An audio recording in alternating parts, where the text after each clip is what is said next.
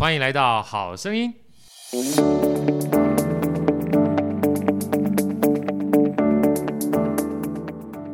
大家好，我是好趣的好哥，欢迎来到好声音。在好哥身边是我美丽的主持人 Elsa，Elsa 大家问好。大家好，我是 Elsa。啊，今天呢非常开心呢，又到了我们这个分享知识、分享好书的时刻了。今天跟我们一起分享的呢是来自于天下的两位非常好的朋友，许香跟大家问好。Hello，大家好，我是天下杂志出版的编辑许香。啊，许香是我们今天要介绍这本书的责任编辑。哈，我们刚刚在。开始之前已经聊得非常开心。另外呢，今天来的好朋友是豫章。嗨，各位读者们，大家好，我是天下杂志出版负责这次晶片战争的行销团队成员豫章。啊，这个谢谢豫章哈，帮我们这本非常棒的书哈，跟大家分享。这本书叫做《晶片战争》啊，《晶片战争》。当初我一开始拿到这本书的时候。哎，有一种就是温故知新的感觉，见到老 老朋友哈。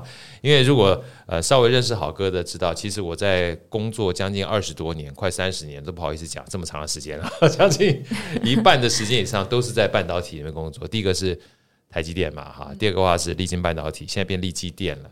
所以那时候看到这本书的时候，有种就是见见到老朋友的感觉。后来一下翻翻翻翻翻。我一边翻一边翻啊，就这个把这个我看到的部分照相照给这我们这个天下好朋友，也在我们旁边在聊这个看着我们在今天聊天的 Ivy 哈。我说哎呀，这里面好多我们这个过去的老长官都在这个地方。嗯，啊，那最重要的关键是，其实就像刚聊天的哈，来，这我先问一下这个玉章，你一开始看到这本书的这四个字。你是说你学文组的吗？你感、哦、你感你感觉怎么样？哦，其实我那时候看到“晶片战争”这四个字，我坦白讲，我是真的非常害怕。我想说，天哪，我是一个文组生，我要怎么看懂这本书？但真的老实说，我其实当我开始翻的时候，其实因为这位作者其实之前也是我们 CWF 的讲者，是那那时候我其实就有去参加那个那时候的演讲。其实听完之后发现，哎、欸。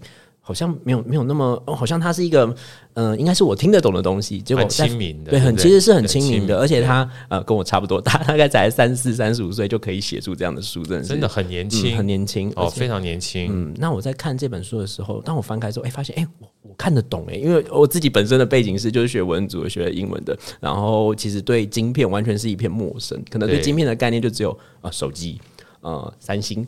呃，可能美美中有有呃，跟台湾地缘政治的关系，对对，要抢台积电，哦，大概就这样。可是当我在发看这本书的时候，哎、欸，我非常的。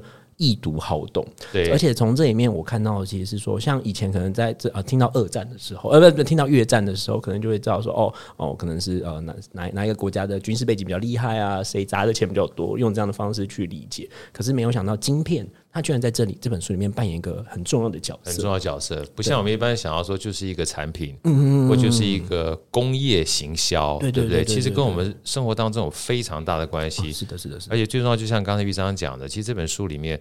呃，因为这个作者关系，但我们会请这个许香跟我们分享哈，所以他其实不会太着重这么多，就是让大家觉得艰涩难懂的东西。对对对，反而是可以让你知道一个产品它在历史上面扮演这么样一个举足轻重的角色。嗯、那相对于我们在看新闻的时候，你会知道哦，原来晶片它因为这样的角色，所以为什么各国之间会这么样重视？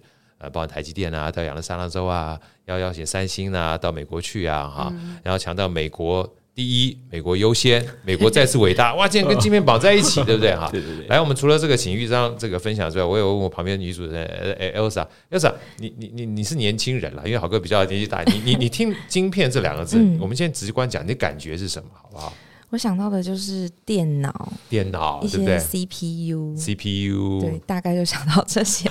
我跟玉章一样是晶片小白，是吧？对不对？所以说，其实啊，一般人听到这两个字的时候，可能大部分的想法都是源自于新，就是新闻啊、媒体啦的一些反馈。那再深的话，可能就半导体啊，对不对？高科技啊，就已经。不属于我们这个世界的，对不对？我所以不属于这个世界，就是一般我们在生活上面不太会碰到的。可这本书非常特殊啊！待会儿我们请许香在分享过程当中，好哥也想要去反馈一些我们从半导体业，然后到了金融业啊。其实这两个我看完之后有很大的一个感触，因为其实金融业里面的最重要的关键资源就是资金，而资金在半导体业里面或者晶片里面扮演一个非常重要的角色啊，它是一个非常重要的流动。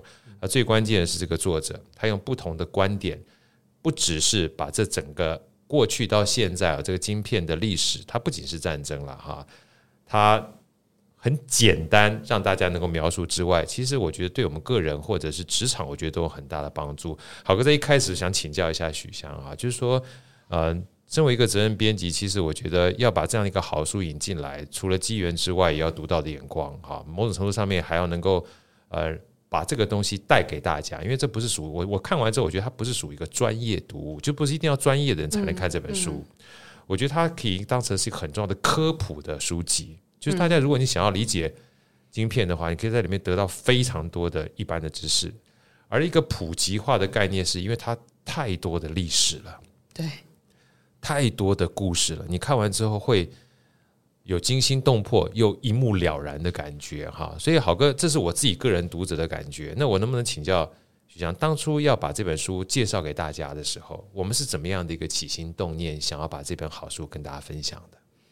嗯，我们当初看到有嗯、呃、这本书的时候，就是有看到一本叫做《Chip War》的书的时候，然后觉得哎，晶片这个东西它是很很重要的议题。可是其实我也是一个嗯、呃、平常没有很关心这件事情的人，是啊，所以跟我们距离很远，对不对？嗯，所以嗯、呃，其实。一直都会很希望说有一本书，它真的可以呃补上，就是呃我们不太了解的这一块。因为嗯、呃，比如说我之前的感觉是很多破碎的资讯，就是我可能每天都会在不同的地方透过不同的管道听到跟晶片相关的事情，可是其实我是没有办法串联起来的。比如说我不知道这个跟呃中美的竞争有什么关系，或者是它到底跟我们买不到车有什么关系？有什么关系？对。对，或者是就是嗯，对他到底嗯，比如说大家一直在讲护国神山或者是细盾的时候，嗯，有些人乐观，有些人很悲观，到底嗯，到底这中间就是我不懂这个供应链，或者是我不懂这段历史的话，其实是。没有办法去有我自己的观点的，所以那个时候我就觉得，嗯，如果有一本书可以让我好好的了解这件事情，那其实是应该也是对大家会有帮助的。可是当然，这本书它嗯出版了之后，就是我们实际上真的看到它嗯的书的内容的时候，才真的觉得，然后它是远远超过我们的预期的，就是它真的写的非常好看。就是豪哥刚刚有就是有有讲到说他真的很惊心动魄，就这也是《纽约时报》的对这本书的书评哦，是吗？就是他写这个历史真的是就是讲细时代，就是他写细时代这个历史。嗯嗯，是比电影还要再更更戏剧化的，真的。然后它嗯、呃、真实的历史却却这么高潮迭起，这么惊心动魄，所以真的是就是我看好跟那个书折了很多 一定更有感觉，就是看到很多嗯，就是很可能每个人嗯、呃、自己的经验不同，所以看这本书的时候感觉会不同。不过对我来说，它真的就是一个嗯。它是一个很好看的故事啊，对，没错。然后，嗯、呃，很像电影，就是一幕一幕的，就是有不同的嗯、呃、重要的人物。然后，呃，我会觉得它，嗯、呃，虽然写的很像故事，可是它其实是有非常大量的注释跟参考文献。嗯、呃，这个作者自己也有讲说他，他呃为了要嗯、呃、研究这本书，呃，就是要写成这本书，他做了非常大量的研究，所以他。比如说，他的研究是横跨三大洲的.就是他呃台北采访很多人，然后到莫斯科，然后美国采访很多人，嗯，就是他写出很多我们原本不知道的事情.就是不管我们是。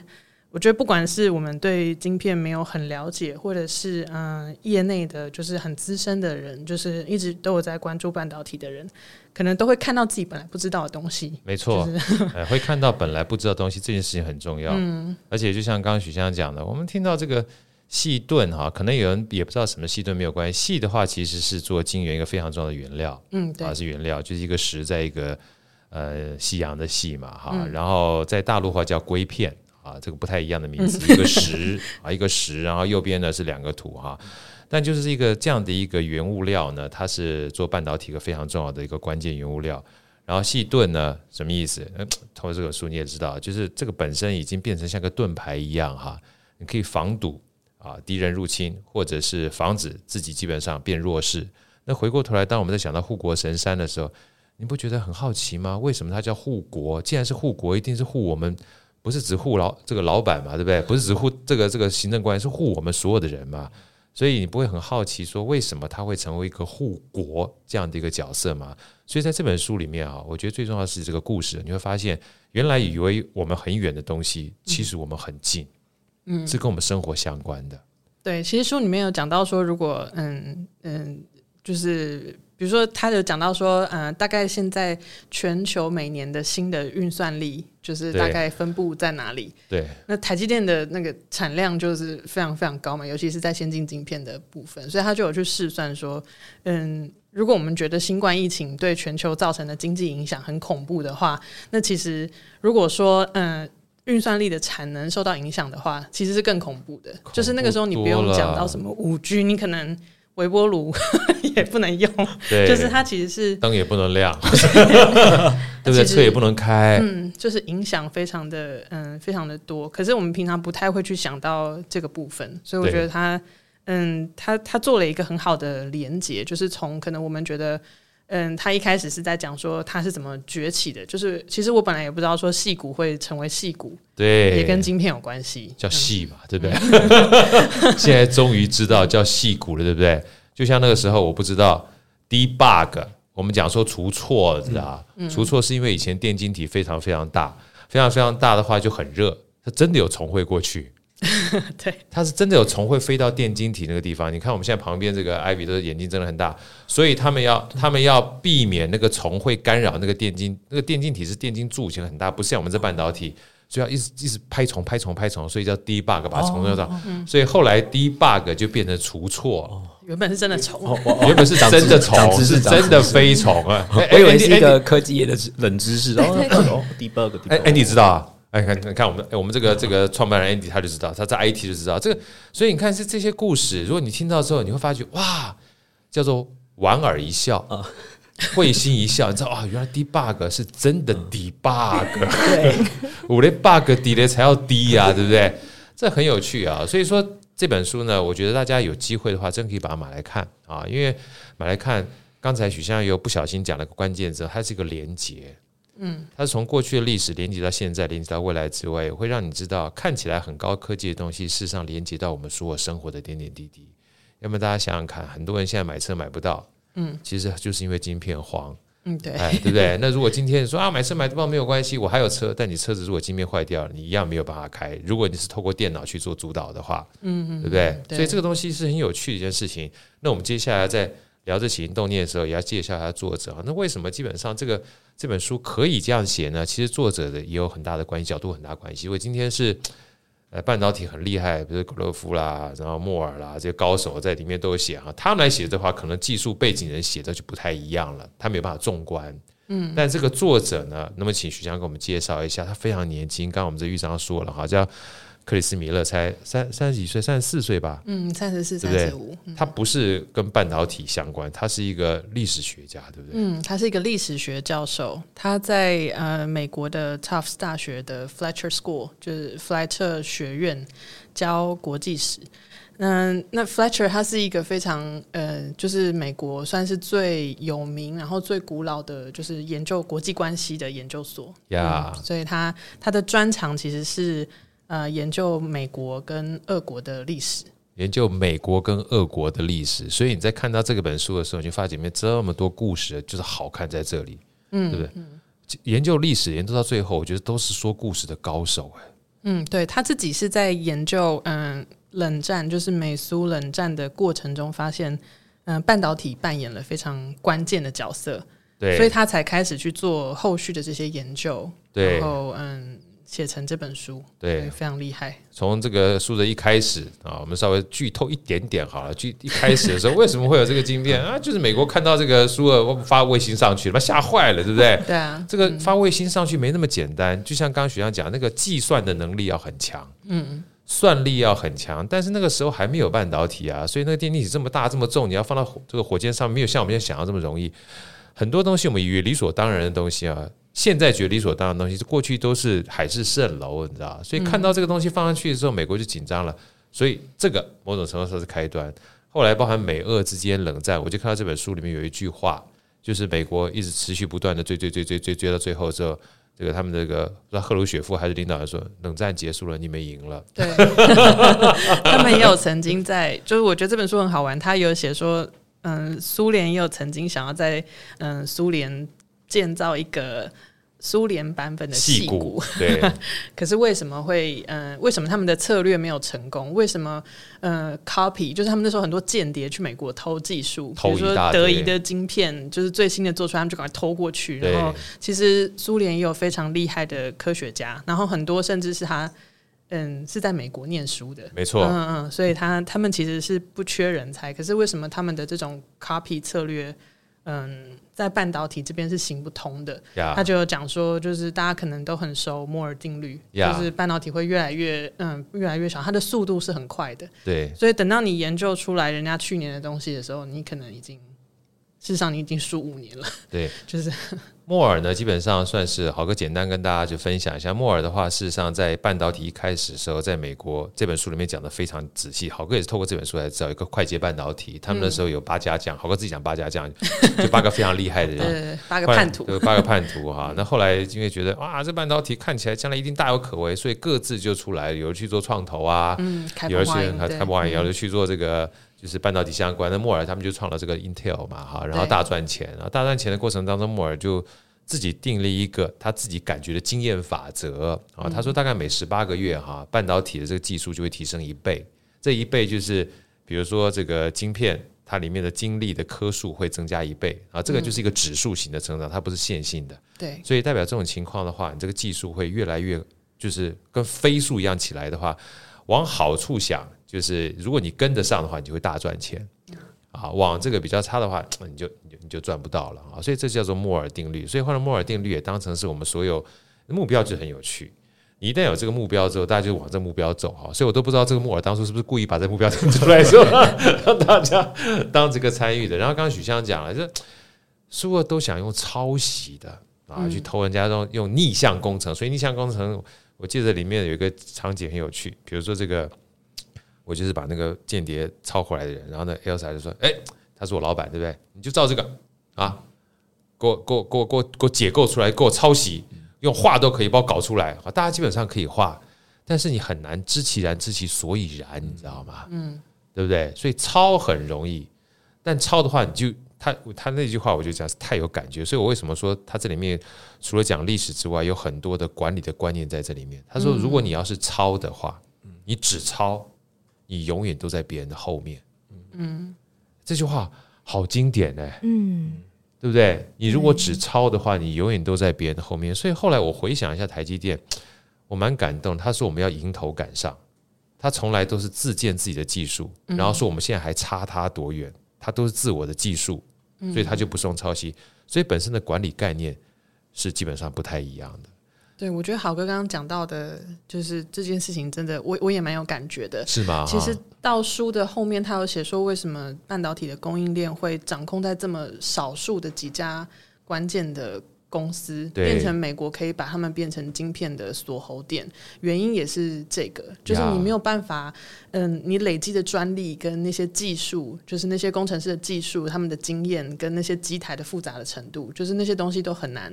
复制很难复制，所以就会 最后就变成是真的只有少数几家的公司，比如说包含艾斯摩尔或者是像台积电这样。对啊，这里面故事实在是太多了。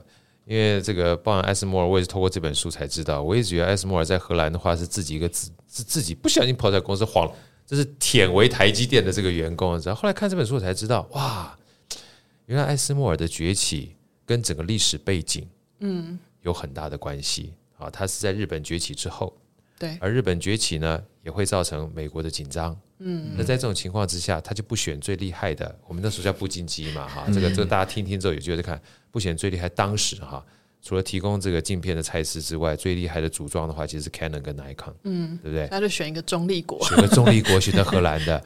而这个中立国呢，也不能太没有技术含量，原来是从飞利浦飞出来分出来的。我一听到飞利浦就立正站好，你知道？飞利浦其实是台积电很重要的一个创始股东，嗯，好，那是帮国发基金啊，飞利浦，哇，所以这些故事串起来，就能知道说，哦，原来坦白讲，ASML 的话，它不是从零开始，它本身对这样的一个半导体的产业就已经非常理解了，才知道哦，原来很多东西不见得是最强，但是你站在一个好的位置上面，嗯，还蛮重要的。啊，那好哥想这个在这边再请教一下这个徐湘啊，因为就像我们刚刚讲了这么多，郝哥在跟跟跟大家聊一下这个过程，就是克里斯米勒他是个历史学家，然后他写这本书，然后写这么样多各种不同，不是属于只有专业的观点。那身为一个读者而言，就你一个角度，或者玉章大可以分享一下，你会建议我们这些就是可能不见得针对这个。呃，电晶体啊，或者是半导体啊，或者是这个晶片很理解的，他会怎么来看这个书？嗯嗯，我我自己在编辑这本书的过程当中，嗯、呃，当然就是针就是会针对自己不懂的地方去做查证。可是我觉得，呃，这个作者已经做了一个嗯。算是很好的一个前置作业了，就是他对于很多很很专业的专有名词或者是技术，他都用一个蛮浅白的方式来做介绍。对，所以可能他会告诉你说 EUV 为什么关键，然后大家到底为什么在占这个东西。对，他是用一个故事的脉络去讲这个东西。所以即使我呃微影制程，我看完书我还是不知道微影制程它到底实际上就是是怎么样，但无所谓。可是无所谓，我知道他。为什么厉害？跟他为什么很稀缺？跟为什么他对未来来说很关键？跟为什么嗯嗯、大家都要去呃抢这个资源，即使它这么这么的贵？跟它到底可以就是 enable 后面的嗯、呃、晶片嗯、呃、可以做到什么样的嗯、呃、就是进程是怎么样？所以嗯。就是到最后很多东西我都还是不懂，可是嗯、呃，我会有一个嗯、呃、对这件事情的一个很 overall 的一个概念，所以我觉得作为一个比如说嗯、呃，我不是技术背景的，然后但是我很关心这个议题，然后我作为一个 entry level 的读者，它是一个很好的，就是有点像 one on one 的这样子的入门的读物。真的，嗯、其实我我我我自己看完之后，我就想说，像我的想法跟你一模一样，我不懂的晶片或不懂的微影制程没关系，就像我看小红帽哈。我不一定要知道狼是什么东西，但我知道一个大野狼是坏蛋就行了。我们讲实话，搞不好你看完之后，很多人小时候怎么可能小小就看过狼？嗯，他不知道狼，但不影响他看小红帽，知道小红帽呃是好的，大野狼是坏蛋，对不对？这是很简单的事情。所以这件事情，就像我 echo 一下刚才这个学长讲，就是这些东西你不懂没有关系，但你知道它很重要，知道它很贵。然后知道这整个脉络和故事的由来，我觉得是一个很棒的一个观点，对不对？所以这也就是克里斯米勒，我觉得身为一个历史学家写这件事情，他占了很大的优势。许湘，你觉得是不是这样子？嗯，我觉得的确是，就是嗯嗯，我们可能比如说在嗯新闻或者是看到很多人的评论上面，我们会嗯不太知道这件事情的全貌。可是我觉得他做了一个嗯很好的嗯就是整理，就是哎我嗯到底。我要来怎么样理解这件事情？然后它其实是一个有脉络化的，没错。嗯，对，我觉得它真的是蛮好看的，真很好看。而且坦白讲，里面有好多的故事啊。呃，以前我们基本上都是片段片段知道的，包含这个，可能大家有机会这边顺便推荐一本《晶片战争》里面带到的一个我很喜欢的书，叫《创新者的窘境》啊，他的叫克里斯滕森。嗯，克里斯滕森呢，后来我才知道原来。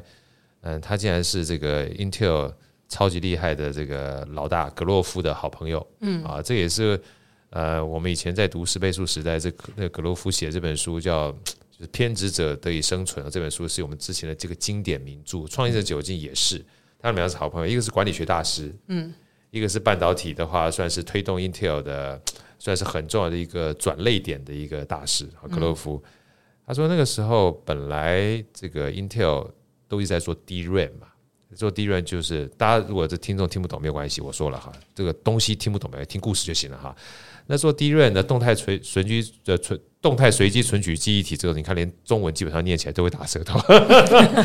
那做一做之后，发现日本啊基本上越做越好，对，然后越做越好的话呢，他们就已经一筹莫展了。那那个情况之下，他就跟他的这个创始人莫尔在聊说，哎。我们现在基本上一额下滑啊，再加上这个克里斯滕森，我们是好朋友，说如果今天你碰到这个，在未来基本上不是这么明确的时候，你要思考有没有其他的出路，要避免你现在所在这个产业里面这个价值网络会把你做绑架。嗯啊，所以要破坏式创新，所以要破坏式创新。这破坏创新呢，基本上就是要突破你现有的框架。所以他跟董事长的莫尔说：“如果说今天有一个新的人进来的话，你觉得他会怎么样去改造我们这个现有的产品？你觉得他还会继续做 DRAM 吗？”那莫尔说：“不会。”董事会一定叫他说：“大刀阔斧把我们现在全部抛弃掉。”他说：“现在我们都知道新来的会把我们抛弃掉，我为什么不自己抛弃自己？”所以他就重新从 DRAM 转成 CPU 了。这基本上是一个管理学上的经典佳话，你知道嗯啊，结果没想到，因为他那时候是因为不赚钱，所以才要转弯，对不对？所以后来从电脑到手机的时候，嗯，对，因为它市占率太高了，嗯，所以呃那时候包含这个贾博士啦，都希望说他们能够帮助他们做这个手机的晶片，iPhone 晶片的时候，哎呀，他就因为太赚钱了，所以就没有办法做破坏式的创新。对，当时的执行长后来就很后悔，很 后悔来不及了。其实我想，如果就算是格洛夫，他也不太容易，因为太赚钱了，赚钱就很难脱离这个价值网络，所以后来变成安摩 ARM。基本上就就变成新的架构，变新的架构嘛。所以这段故事，我觉得大家基本上除了历史以外，哈，历史角度外，有非常多从历史带出来的管理角度。嗯，我觉得好哥刚刚讲的那个商战的角度很好，就是很好看，很精彩。超，对，就是商战的角度。所以我那时候刚一开始的时候，我就跟那个许湘还有一张还有 Elsa 讲，我说我看完这个晶片战争，好哥也小小的注释哈，不要被我干扰哈。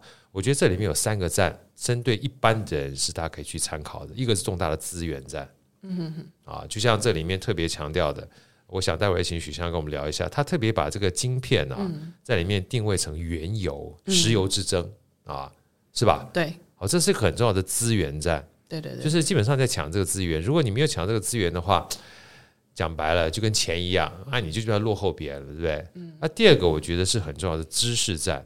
啊，就像我们刚刚讲说，哎，你今天如果纯粹是复制的话，你不抄别人的，你抄别人，你永远在后面啊，你要在后面你就很难胜出啊。对啊，第三个的话，就像刚才这个那个格罗夫跟莫尔在聊的，这个管理战，你怎么样脱离旧有的窠臼哈？这件事情，呃，你要对你的团队，对你的企业。嗯有一点点不同的思维很难，没钱的时候很容易，有钱的时候很难，对不对？尤其现在竞争这么的激烈，就是公司跟公司之间的竞争是是这么的激烈，对，然后又牵动的范围又蛮广的，就是。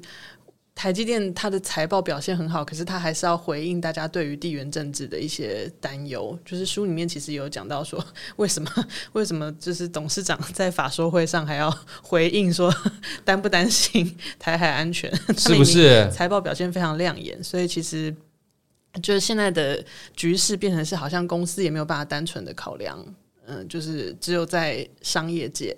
它变成牵扯到了很多，就是国际经济层面、地缘政治上面的问题。呀、yeah, 嗯，所以我们来好好哥，待会儿这这段我们再来请教这个许湘。那你怎么看哈？就是他把晶片，因为其实看完这本书我就很有感触。可是没有看完这本书之前，其实你很难想象把晶片跟原油这两个资源是绑在一起的。嗯，能不能跟大家简单分享一下，为什么晶片跟原油绑在一起？虽然我们都知道说，现在目前大家。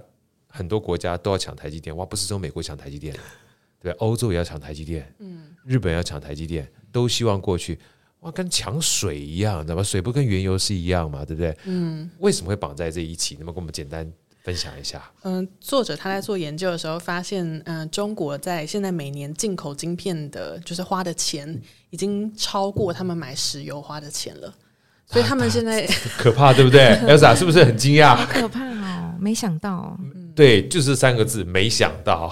嗯，所以其实，嗯，而且是，所以作者有一个比喻很好玩，他说，所以他现在不是担心，呃，以桶为单位的封锁呀，他现在担心的是，就是晶片上面的，的晶片的位元上面的封锁。所以其实，嗯，他这做这样的类比，其实是跟，呃，比如说，嗯。它里面有讲到说，其实过去有些战争，呃的输赢也是跟呃原油的封锁有关系嘛。然后，嗯、呃，大家都会很关心，在看国际经济的时候，呃，原油是一个很重要的指标。可是他说，其实现在就是。国际原油输出组织大概也占，呃，就是国际上面原油输出的四十趴而已。对，所以其实以晶片来说是更恐怖的，因为晶片的，呃，就是掌握的关键点，就是关键的国家跟关键的公司是更少的。就他说，全世界没有一个产业。呃的供应链是这么高度集中在少数的公司手上，所以意思就等于说，它高度的效率，可是它也高度的脆弱，因为因为风险很高嘛。对，所以就是，尤其他每几个关键点都在几个蛮蛮敏感、蛮危险的地方，而且互相基本上都有一点点制衡的感觉。嗯，对，对对，所以他他才觉得说，哎，这其实是一个非常嗯非常有趣的一个现象。所以他从历史的角度来看，说到底为什么会变成这样？那另外一个呃另外一个角度就是，呃，他在讲说，其实二战会呃一次一次大世界大战会。嗯、呃，决定谁的输赢是钢铁跟铝。对，钢铁跟铝。对，二次大战的输赢的话，就会是原子能武器。呀可是他说未来的话，全球的这样子的竞争跟嗯、呃、角力，其实决定的关键会是在细，就是会在晶片。所以其实他是用一个就是每个时代最关键、最稀缺的资源来看，嗯、呃，晶片这件事情，所以才用原油来对来做一个类比。对，所以其实在这里面，我们刚刚讲豪哥看完之后是三个站嘛，资源站、知识站跟管理站嘛。其实到最后哈，就现在目前，因为知识基本上是持续不断推陈出新的，可是知识完毕之后，这个资源是个结果，你知道？其实不仅仅是晶片，因为晶片还牵扯到你相关的所有原物料啊，这个原物料还不仅仅是我们看得到原物料，所以那个呃，张董事长 Morris 才讲嘛，这个不是说只有因为做制造做晶片的话，你还有相关软体，嗯。你看，矽关相关不是我们叫另外一个叫稀土，大家可能有听过没听过没关系。稀的话就是一个金字旁，再一个希望的希哈，它就是很重要的一个原物料去制作这相关的东西的啊。所以像这些东西的话，其实整合起来变晶片，而这些东西散在各个不同的地方，更不要讲说我们刚刚讲的艾斯摩叫 ASML。大家如果有兴趣有机会的话，也可以把我们今天听到的这些这个专有名词呢。当做是一个扩张自己知识边界的一个书里面有一整章在讲它的这个方式，所以大家如果可以的话呢，最简单的方式把书买回来，真的真的买回来，因为它里面有太多的呃，就是我们讲说引引用或引注跟 reference，所以你可以看完这本书之后，除了历史脉络可以理解之外，也可以呃以后再听新闻的时候哈，针对这些专有名词，你可能不懂的话，你就会有有有有感觉了。就说哎，我我好像看过这个东西，我好像看过了，对不对？就像我今天。讲这么多，一直特别要讲出来的原因就是，我如果不讲话就忘记，多讲几次我就记起来了。对，ASML 是飞利浦分出来的，对不对？啊，以前基本上 Intel 的话是在电脑晶片里面占最重要的关键，它整个架构。那后来是 ARM、AMO，对不对？嗯。后来包含这个 Qualcomm 嘛，高通嘛，这基本上都理解。而且最重要的关键是，哎呀，后来我才知道这个盛田昭夫 Sony，嗯，还有 Samsung 的这个李秉哲这些。这些领导人呐、啊，坦白讲，他们能够在国家里面扮演这么重要的角色，其实跟晶片也有关系。嗯，对，对不对？来这一段，这个跟跟我们聊聊好不好？就盛田昭夫，大家以为 Sony 都是做 entertainment 的，你知道吗？事实上不是，对不对？李秉哲的话，其实三星的话，今天涨到这么大，尤其好哥以前在力晶半导体，三星也是我们一个非常尊敬的对手。所以，其实国家跟国家之间也是有很多的公司是透过晶片啊慢慢起来的。嗯，可以这么说嘛，对不对？我们我们小巨头不要讲太多。来，比如说盛田昭夫和这个李秉哲，他们是怎么样开始做这样的一个晶片的？嗯、呃，书里面讲盛田昭夫，他其实是嗯、呃，他他用了一个很像电影场景的方式来讲，对，就是好电影、哦、他讲他讲二战的时候，呃。张忠谋在干嘛？比如说张忠谋在上海在在做什么？然后 Andy Grove 他是他是呃就是呃他是怎么样匈牙利怎么逃到美国去？而且他妈妈还很很很可怜，他妈妈还遭受俄军的性侵。对所以这个他你知道这些人强人的背景后面都有非常很辛苦的背景，这故事情节真是觉得哇不亚于那个辛德勒名单，你知道吗？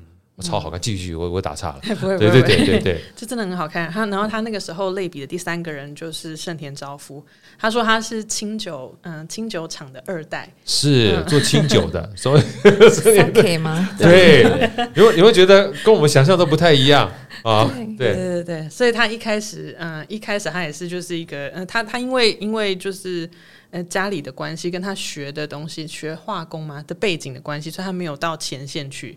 就是他，他没有没有因因为这样子，然后必须去去打仗，所以他后来战后的时候，嗯，就是跟他的好朋友那个景深大他们一起创了 Sony 这样子。对对对对，然后嗯，里面讲的很很多很多细节细节的故事，就是蛮蛮好看的。比如说，他一开始到美国去，然后人家给他饮料。对，还是冰淇淋，反正上面有插一个小纸伞。小纸伞，那那种感觉就是你们就只适合做这种东西。对对，然后那个那个美国人跟他讲说：“嗯、哦，就是这就是 Made in Japan 就是就是哦哦，反正就是这就是日本日本的，你们就是做这种。”对，冰淇淋我们做，上面那个装饰品你们做，就感觉有点轻蔑，你知道吗？然后 Kimoji 就 buy 是吧？嗯，所以他后来真的是他他还蛮厉害的，就是他书里面有写说他后来因为 Sony 就是做的很厉害，他眼光很独到，所以他很早进入很多的产业。里面，所以他后来在在纽约的家，其实他都 host 呃，就是呃商界，然后呃政治圈都是最就是就 A 咖的那种 party，他们家很会办 party 这样对对对，等于是斗智不斗气。你在里面看到，就是原来基本上做 sake 的，然后到了美国去之后，某种程度上面别人的认知，你就是做小纸伞这个装饰品的，到最后回过头来，他不仅在半导体业撑出一片天。然后后来还在各种不同的电子商品里面撑出一片天，所以你如果今天没有看这故事的话，你都不知道 Sony 怎么来的，你知道吗？对不对？嗯。那再假设李秉哲是我们三星很重要的这个灵魂人物嘛，对不对？哈，对。其实当初其实要做半导体是需要很多钱的，对不对？嗯。他自己也没有很多钱，对不对？然后这段聊一下，聊一下，他跟一个很重要的。他也是，他把李秉哲也是写的很好玩。他他一开始就说李秉哲就是大概没有他不会卖的东西，就搞北这样。就是在韩国经济很不好的时候，对，他是开始卖，比如说鱼干啊、干货这种东西，就是杂迪化街这种 起家的，对，那就很厉害。然后嗯。他那那一章的章名也是，就是敌人的我的敌人的敌人就是朋友，朋友，所以其实他在讲说韩国半导体的整个崛起，跟当时呃美国跟日本之间很激烈的竞争，嗯、呃，对敌人上面的竞争很有关系，就是日本的。呃，厂商就是整个杀爆了戏谷所有的 就是晶片厂，对啊，杀爆啦，在良率跟价格方面全杀爆全没有办法比。所以那个时候也算是一个，就是我们刚刚有聊到说站对位置跟时机点的这件事情，就是呃，他用这样的方式来带出说，呃，那李秉哲那个时候的崛起。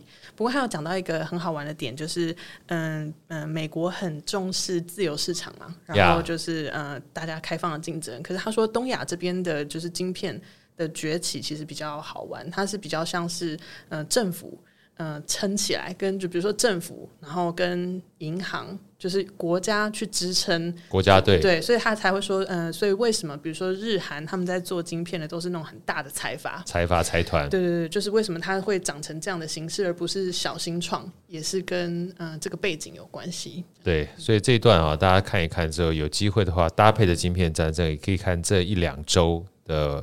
呃，文茜世界周报哈，我觉得基本上的文茜世界周报好像也在推我们《晶片战争》这本书，感觉是一样的。啊、真的 你真的看的时候，你感觉基本上很多故事，我就发觉应该有参照我们这本书才对。因为像刚才这个许湘在聊啊，他说敌人的敌人就是朋友，所以我为什么说这是一个很重要的管理战？嗯，啊，他某种程度上，嗯、呃，跟我以前在看《三国志》跟春秋战国时代的这个就是合纵连横。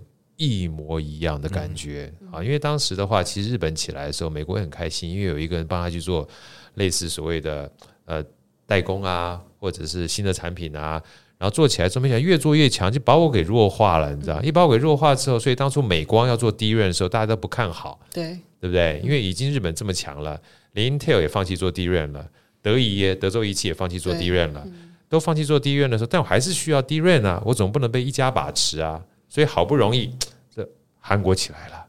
韩国起来呢，韩国本身呢，那时候如果要竞争的话，不是竞争美国啊，它是跟日本竞争啊。所以它基本上是日本人的敌人，嗯啊，那日本人是美国的敌人，所以这就刚刚徐翔讲的，敌人的敌人就是我的朋友啊。我有个多个选择，哇一下基本上韩国就起来。所以你看，这基本上就是一种管理战，对不对？嗯，非常非常非常非常有趣的一个历史。背景，但是如果说你从来不知道这段过去的话，你都不知道日本怎么起来的。嗯，而且我原本真的也不知道美光跟就是这段历史有什么关系，是不是？不过，但是他嗯书里面讲美光的崛起也是讲的非常精彩。来简单分享一下好不好？因为我刚才在聊这个美光啊，那个时候我们某种程度好哥是立晶半导体嘛，立晶半导体的话，后来我们是跟尔必达一起合作啊，然后在这个后里呢。呃做了一个瑞晶半导体，那是跟尔必达一起合资的。那后来因为经营的关系，就转让给美光了。那美光现在目前是全世界呃做 DRAM，而且是美国公司哦，是美国公司做的风生水起的。而且这一段是很有趣的是，美光的崛起基本上是在日本非常厉害之后啊，所以这个东西是很有趣的。大家有机会去看一下，它怎么样能够就大家都一片不看好的情况之下，我还记得看那篇小故事哇，美光一天到晚在 cost down，连这个总裁跟 CEO 没事没事在都在那个 这个走廊里面教大家要省电，然后有一段很可怕的时间里，他的所有的公司的钱。只能够支付两个礼拜的薪资费用，所以你看，像这样的基本上的一个公司，它可以现在变成全世界最厉害的，几乎是最厉害的，前就是前几名的非常低人的公司。这故事都是我们以前在专业的领域里面没有办法看到一些后面的一些发人深省的东西，你知道？那好哥，接下来想请教一下玉章哈，嗯，就是我们除了就是刚才许湘讲的过程关键，就你身为一个就是我们都。文组出身，好哥虽然是理工出身，但是我坦白讲，我觉得我也跟文组差不了多少，因为太多东西，我进台积电，我也是进了台积电，我才开始学这些东西。真的，我完全不理解。而且那时候我还记得，我去审我们自己公司内部的这个预算的时候，刚好碰到我清大的学姐，她电机系的，然后很厉害，那一台机台基本上上亿啊。然后我去审他，审他完毕，他一直问我，他问问我两三句，就知道我是个小白，就是一脸就是。呃，两眼发直，他讲的时候我听不懂，他就说：“呃，Cesar，我英文名字，嗯，你说实话，我刚画那个电路图，你是不是看不懂？” 我说：“对，我看不懂。”他说：“你电路图都看不懂，那我要接下来跟你讲更深奥的原理的话，你拿懂？来，这本书拿回去看个一个一个礼拜之后再来跟我 review。”所以那是我贵人，嗯，所以我是开始从不懂变成懂的，所以是整个学习的过程。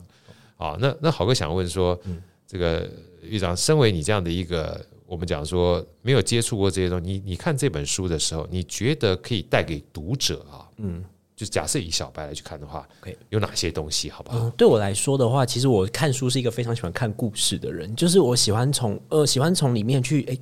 去找到说，哎，自己的一些里面讲的什么内容是我可以呃发人深省的。但我从《晶片战争》里面看的时候，其实那哦，对我也想分享，因为这这本书我那时候拿到稿子的时候是大概过年的时候，我就想说啊，天哪，我在过年时间我要来努力一下。哎，可是我那时候看下去欲罢不能呢，就一张两张这样看下去，哎，好顺哦，因为它其实给我带来的一个是，是因为当我们其实它从一个不同的视角。去看这个世界，就是当我们哦，可能我们都会以自己的视角，我是哦，我是台湾人，我是呃美国人，然后我们去看这个视角。他从晶片的视角看这个世界的发展，所以对我来说，他等于是哦，我的历史线这样走，我从晶片去看，诶，那个是带我给我完全不一样的感受。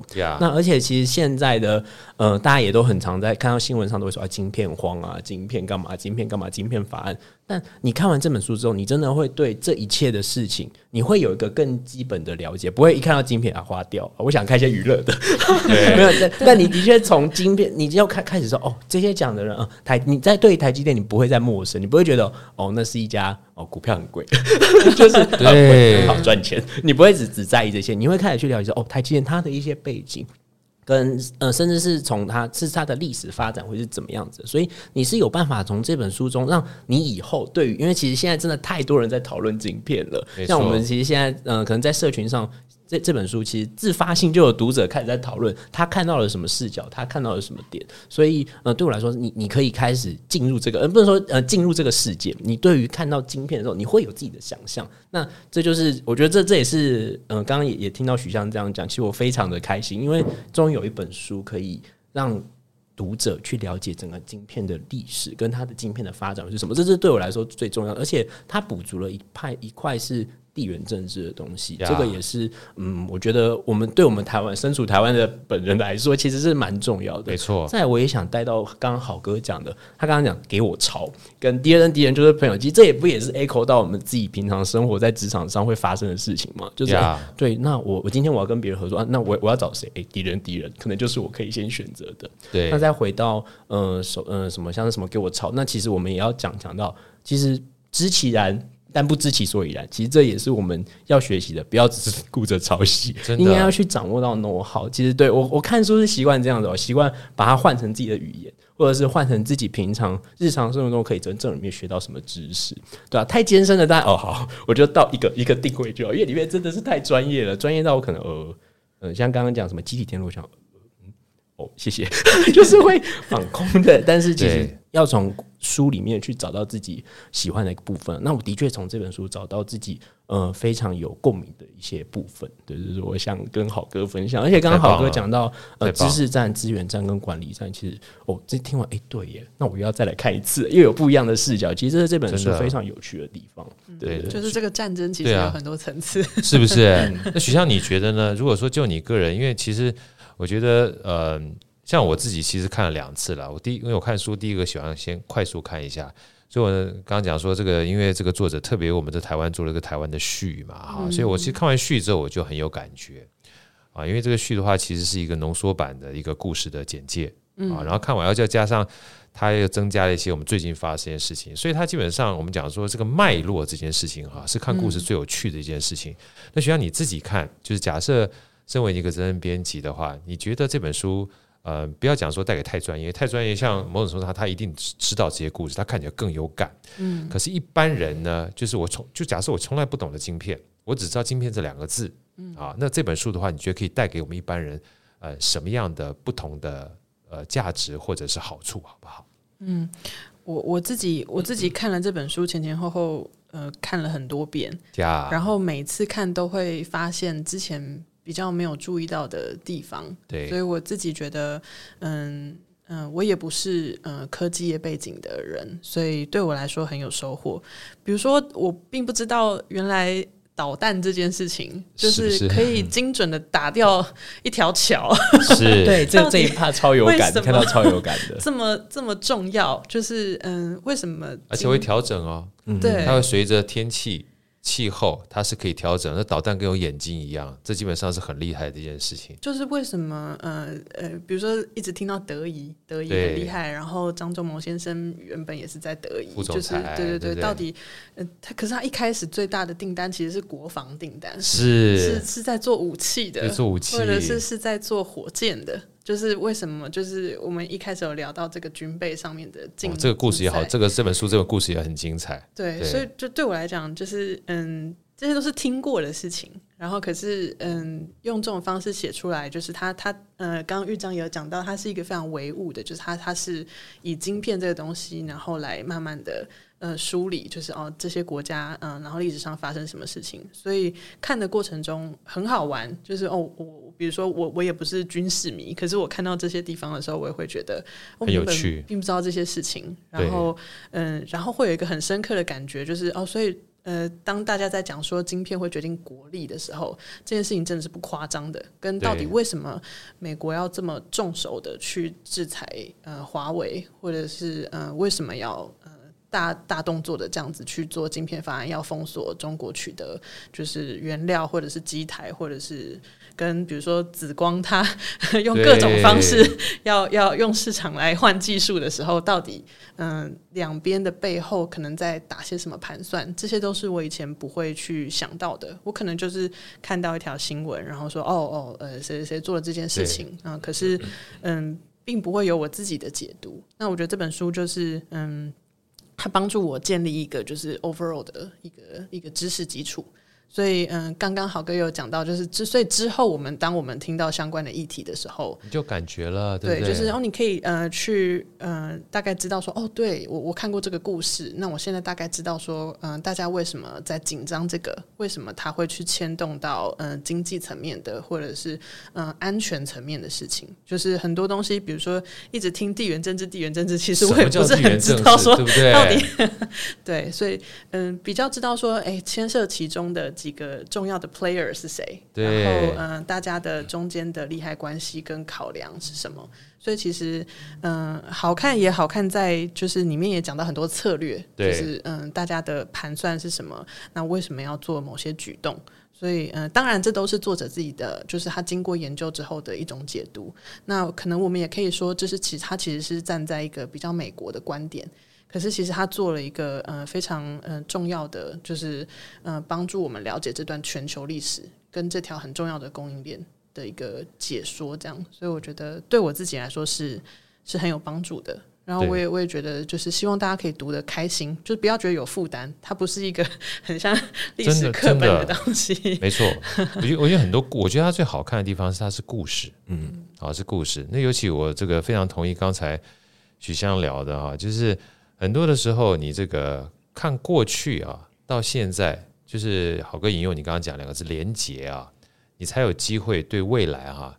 有点感觉，我们的趋势其实很难去预测啊，因为过去不见得代表未来，但至少你可以能够叫做呃知历史嘛，才能够知兴替嘛，哈。所以有两个非常投资很棒的投资大师，一个吉姆罗杰斯，另外是桥水基金的创办人瑞达利有写原则的，他们都鼓励我们看历史，嗯看故事啊，因为故故事跟历史的话。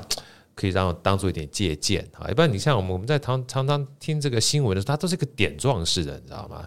点状式你不知道脉络的话，你是没有办法知道未来趋势是什么的。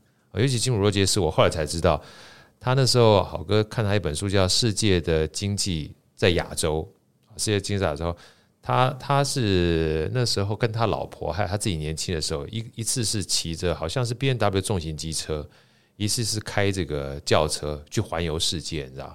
然后到非洲的时候，一不小心看到那个非洲，呃，好像是哪一个小国家忘记了。然后那个小国家呢，这个就是公路铺得非常非常好，车子都是好棒的车子。然后他就跑到那个他们的号子里面去，证券交易所，发觉没几只股票。他想说，哇，公路这么好，车子这么好，没几只股票，这样这个国家将来一定会大赚。他就赶快，他就把所有资金先先登录之后，然后就。跟那个耗子这个证券交易员说，以后我们的账户先开下来，未来我钱就投进来，二十年二十年时间，他大赚了不知道几十倍。啊，他说历史这件事情实在太重要了，所以看故事这件事情，知道脉络是很好的一个 可以学历史的东西。尤其啊，我刚刚在在在听那个许湘跟这个 玉章聊的过程当中，我突然想到一本我以前小时候，也不是小时候，好多年前看了一本典籍。叫《枪炮、并进与钢铁》。嗯嗯嗯，对对对，对不对？枪炮、并进与钢铁。我一开始看到这个书名，要是还没觉得好无聊，对不对？嗯，对。好奇怪，对不对？枪炮、病菌与钢铁。然后最重要是，我这个人就是没什么主见，你知道，看到别人推荐觉得很高分，我就想要去看。我说这个这么奇怪的名字，怎怎么好看？一看完毕之后才知道，原来枪炮、病菌与钢铁，它讲的是这三个东西啊，是怎么样改变整个世界格局的。嗯，还包含怎么样牵动大历史的。他把它揪出来之后，告诉你，其实真正的关键是它这三个东西是一个载体，怎么样去改变我们的世界格局？所以我觉得大家看着晶片战争的时候，你也可以试着去了解啊，对不对？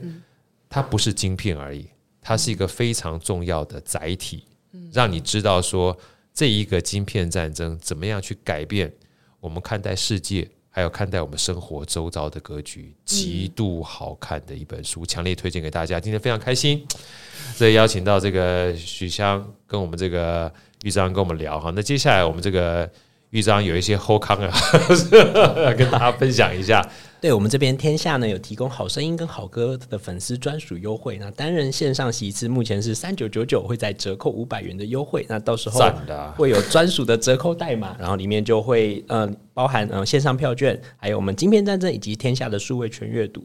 那再来就是呢，我们三月十六号星期四的时候，将会邀请到呃台积电的创办人张忠谋，还有这个作者 Chris Miller 进行现场的对谈。那从历史的纵深与地缘政治的大视角去谈这本书，而且而且也是全球唯一的一希望大家可以呃多多来参与这样子。哇，这个实在太棒了哈！第一个的话，我觉得这个好东西的好资源啊。基本上放到自己的脑袋里面是提升身价最好的帮助啊！黄论说现在还有优惠啊，这实在太好了。然后第二个很重要的话是，难得的有机会的话，在三月十六号可以看两位大师做对谈。我觉得这种这个场景啊，坦白讲是让我们重新看待这个故事的时候，你有不一样的视角。所以我们会把相关的资讯放在我们这个好声音的这个链接下面，也会请天下呢。呃，把这样的资讯跟大家做分享，也希望所有的听众朋友们，或者是到时候我们在我们脸书上面看到朋友们呢，把这样的好资讯，就是后康到修宝啊，这个与你分享的快乐胜过独自拥有，都快要唱出来了。今天再一次谢谢我们这个帅哥美女哈，玉章跟许香跟我们分享这本好书，也希望今天听到我们在分享这本好书的人，千万不要这个这个客气啊，好好的把这本《晶片战争》啊带回家，透过这本书呢，让你多了多了解一些这个历史的视角，也让自己呢在这个。叫做身处这个历史大洪流的过程当中，对你的未来有可以有不一样的选择。好，再次谢谢你们，谢谢，好，拜拜，拜拜。好声音，我们下一集再见。